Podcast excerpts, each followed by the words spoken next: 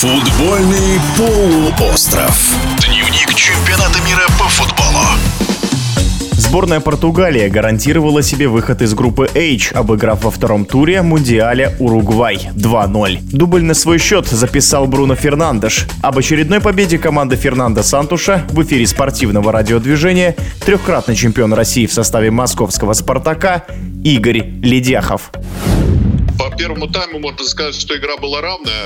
Соперники присматривались больше друг к другу. В обороне выглядели две команды достаточно неплохо, поэтому практически ударом поворот мы не видели, да, в первом тайме. Игра была больше позиционная. Можно сказать, что не на больших скоростях, да, проводили игру. Второй тайм, конечно, кардинально поменялся. Кто больше всего понравился своей игрой в составе обеих команд? В этой игре мне больше Фернандеш, который забил два мяча, и еще у него были моменты, да, он мог забить и третий третий гол, он, конечно, дал великолепную игру. А Рональдо, конечно, смотрится неплохо. Заряжен, забил в первой игре. Сейчас тоже он прической, можно сказать, забил, но засчитали гол, конечно, Фернандеш, на него записали. Ну и еще я бы отметил Пепе. Играет очень внимательно в обороне у португальцев. Вообще лидер тоже, считаю, команды. У Уругвая, конечно, выделить э, кого-то одного и Кавани, и потом вышел Суарес. Ну, они уже в силу своего возраста выглядят уже не так активно, как как раньше. Суарес ничего не показал. Да, был у него полумомент, но не забил. Кавани сегодня провел 60 минут на поле, и такое впечатление, что его вообще не было. Да? Суарес вышел поначалу, какие-то были у него полумоменты, он там создал, и, и все, и потом растворился на поле. Но уже в силу своего возраста, я думаю, что это их последний чемпионат, будут играть молодые ребята. Тем более у них в составе есть такие звезды, как Вальверде, да, Реал Мадрида. Другое дело, что он, конечно, не выделялся, тоже особенно.